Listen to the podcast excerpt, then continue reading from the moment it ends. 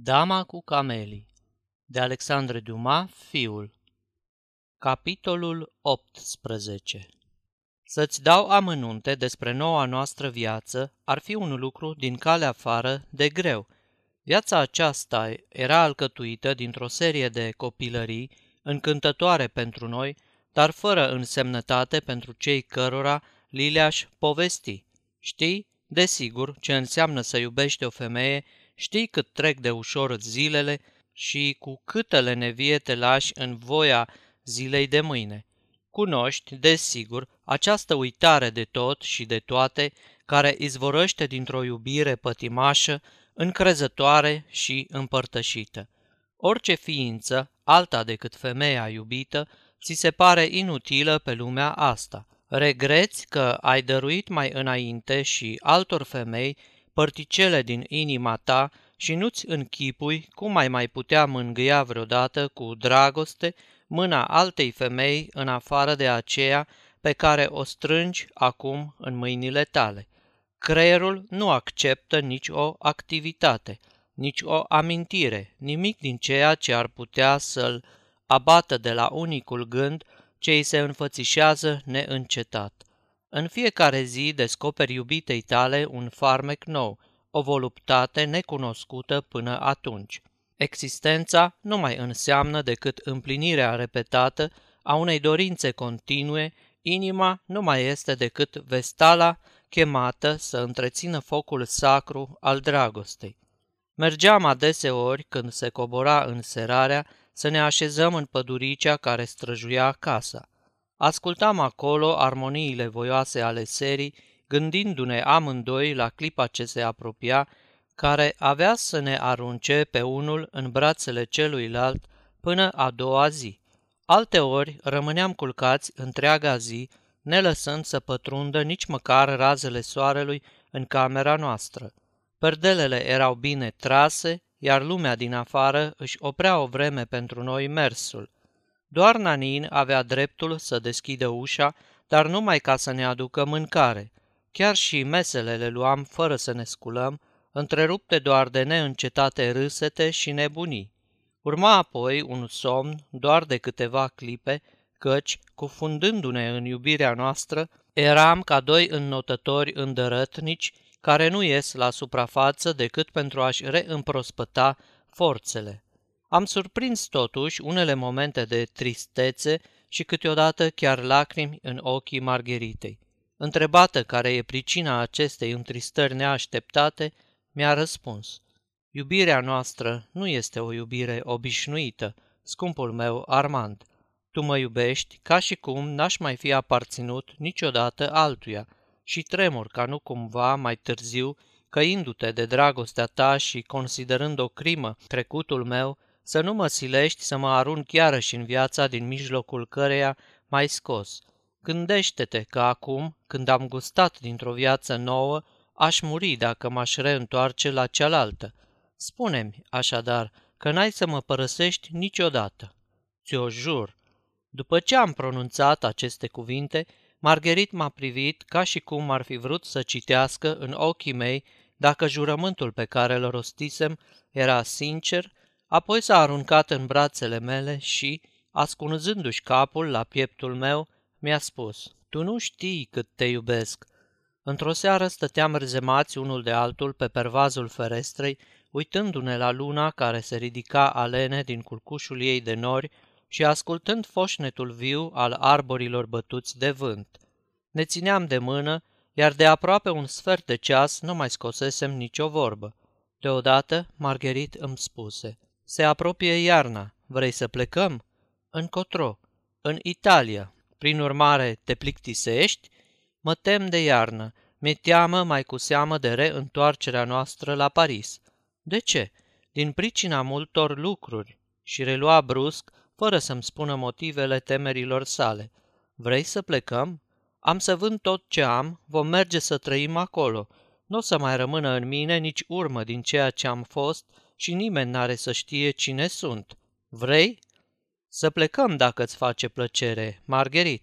Haide să facem o călătorie, i-am spus eu, dar nu văd necesitatea să vinzi lucruri pe care ai fi fericită să le regăsești la întoarcere. N-am atâta avere ca să primesc un asemenea sacrificiu, dar am îndeajuns ca să putem călători confortabil timp de 5 sau 6 luni, dacă lucrul acesta te distrează cât de puțin. De fapt, nu, continuă ea, plecând de la fereastră și ducându-se să se așeze pe canapea în întunericul camerei.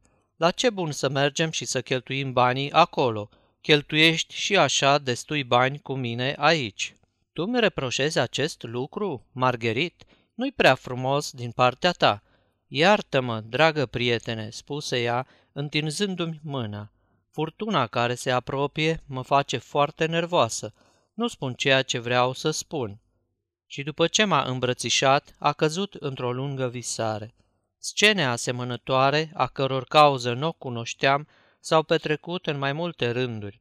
Surprindeam totuși la Margherit un sentiment de îngrijorare pentru viitor. Nu se putea îndoi de dragostea ce o purtam, fiindcă pe zi ce trecea, iubirea mea devenea mai puternică.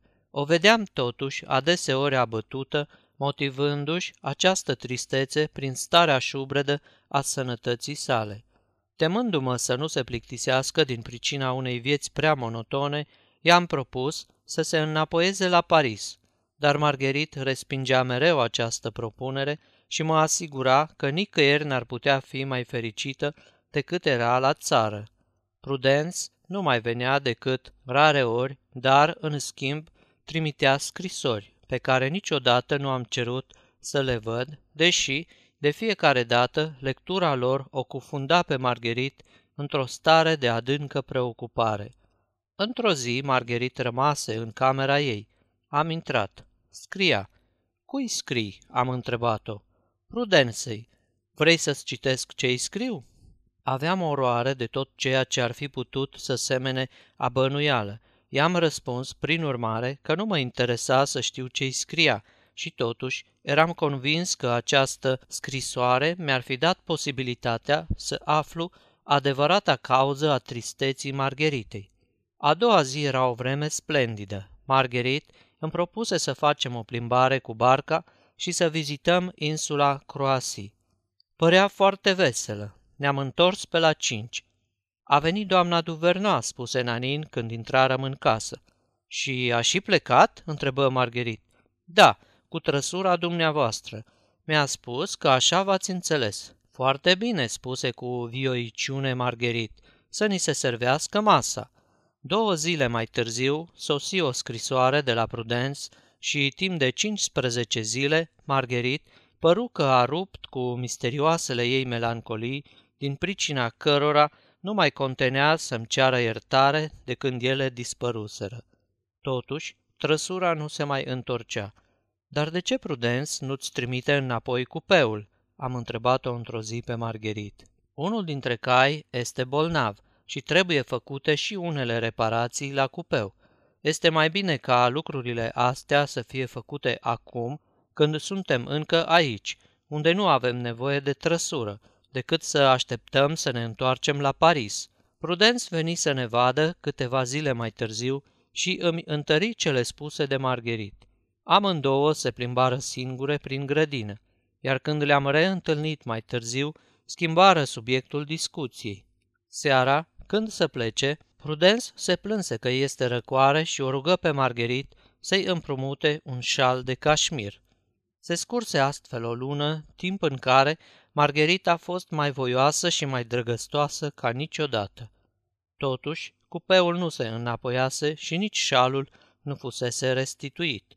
Toate acestea mă intrigau și cum știam în ce sertar își ținea Margherit scrisorile primite de la Prudence, am profitat de o clipă când Margherit se afla în grădină, am dat fuga la sertar și am încercat să-l deschid, dar a fost zadarnic, deoarece era încuiat cu grijă. Am răscolit atunci sertarele unde se aflau de obicei bijuteriile și diamantele, sertarele astea se deschiseră fără nici o rezistență, dar cutiuțele dispăruseră, cu conținut cu tot, bineînțeles. Aceasta este o înregistrare Cărțiaudio.eu.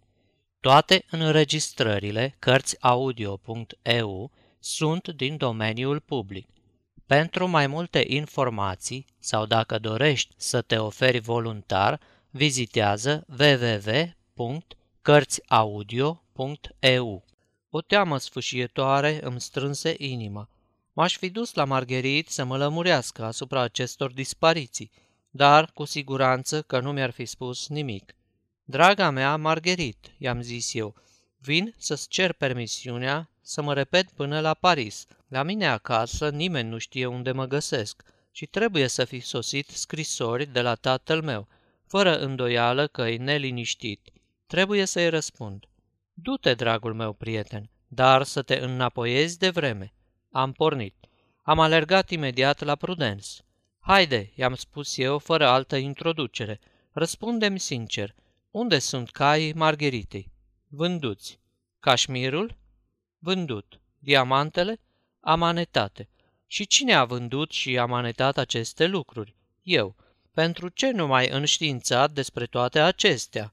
Pentru că m-a oprit Margherit. Și pentru ce nu mi-ai cerut mie bani? Pentru că nu voia ea. Și la ce au folosit acești bani? La plăți. Are, prin urmare, atât de multe datorii, încă 30.000 de franci sau pe aproape. A, dragul meu, degeaba ți-am tot spus. N-ai vrut să mă crezi. Ei bine, acum te-ai convins.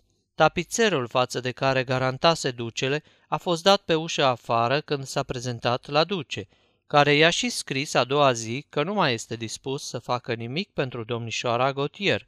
Omul a vrut să fie plătit. I s-au dat ceva bani drept a conto, care sunt cele câteva mii de franci pe care ți le-am cerut. Apoi, suflete miloase l-au înștiințat că datornica lui, părăsită de către duce, trăiește cu un băiat fără avere. Ceilalți creditori, preveniți și ei la fel, și-au cerut banii și au făcut popriri.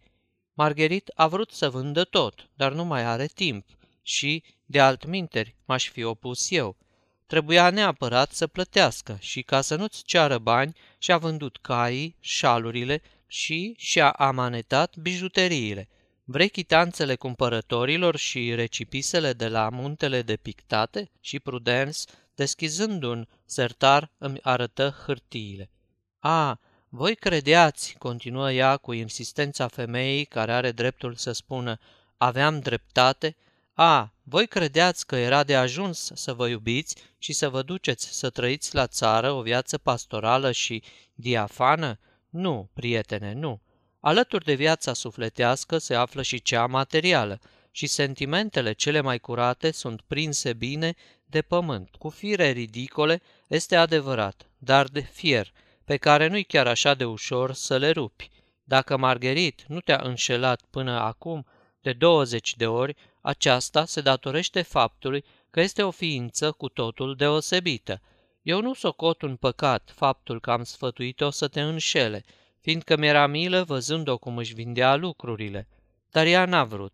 Mi-a răspuns că te iubește și că nu te-ar înșela pentru nimic în lume. Toate acestea sunt foarte frumoase, foarte poetice, dar nu cu acest gen de monedă se plătesc creditorii, iar astăzi, că nu mai poate să iasă la liman fără 30.000 de franci, ți-o repet încă o dată. Bine, am să-i dau eu această sumă. Ai să te împrumuți?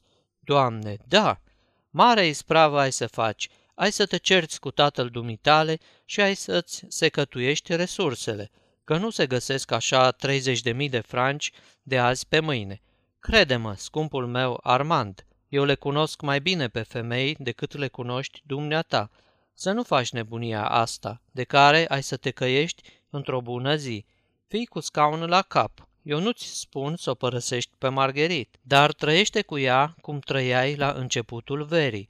Las-o pe ea să găsească mijloacele prin care să iasă din încurcătură.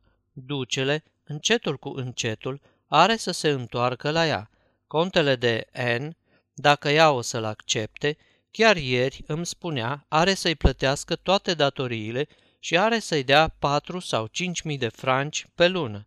Poate nu știi că are 200 de mii de livre rentă. Ar fi o situație pentru ea, în timp ce dumneata va trebui oricum să o părăsești. Nu aștepta pentru acest pas să te ruinezi mai întâi, cu atât mai mult cu cât acest conte de N este un imbecil și nimic nu te-ar împiedica să fii amantul Margheritei. Are să plângă ea un pic la început, dar are să se obișnuiască cu această idee și are să-ți mulțumească într-o zi pentru ceea ce ai făcut. N-ai decât să presupui că Margherit este măritată și că îl înșel pe bărbatul său, asta-i tot. Eu ți-am mai spus odată lucrurile astea, numai că pe vremea aceea nu însemnau decât un sfat, pe când astăzi ele înseamnă aproape o necesitate. Prudența avea, din păcate, dreptate. Asta e situația, continuă ea, punând la loc hârtiile pe care mi le arătase. Femeile întreținute prevăd întotdeauna că au să fie iubite, dar niciodată că vor iubi și ele. Altminteri, ar pune bani deoparte și la 30 de ani ele și-ar putea plăti luxul de a avea un amant pe nimica toată. Dacă aș fi știut eu altădată ce știu acum, în fine, nu spune nimic Margheritei și adu-o înapoi la Paris. Ai petrecut patru sau cinci luni singur cu ea. E foarte bine. Închide ochii, atât ți se cere. După 15 zile o să pună mâna pe contele de N. Are să facă economii în iarna asta, iar în vara viitoare o luați de la început. Uite așa se procedează, scumpul meu. Prudence părea încântată de sfaturile ei, pe care le-am respins cu indignare. Nu numai că dragostea și demnitatea mea nu mi-ar fi permis să mă port astfel, dar, în afară de asta, eram absolut convins că, așa cum mă iubea acum Margherit, mai degrabă ar fi murit decât să accepte o împărțeală. Am glumit destul, i-am spus Prudensei. În concluzie, de câți bani are nevoie Margherit? Ți-am spus, de 30.000 de franci. Și când îi trebuie această sumă? Înainte de două luni. Are să o aibă. Prudence ridică din umeri. Am să-i dau banii, am continuat eu, dar vei jura că n-ai să-i spui Margheritei că eu ți-am dat. Fii liniștit și dacă îți mai trimite altceva să vinzi sau să amanetezi, dăm numai decât de știre. Nu e niciun pericol, nu mai are nimic de vândut. Am trecut apoi pe la mine să văd dacă îmi sosiseră scrisori de la tatăl meu. Mă așteptau patru. Sfârșitul capitolului 18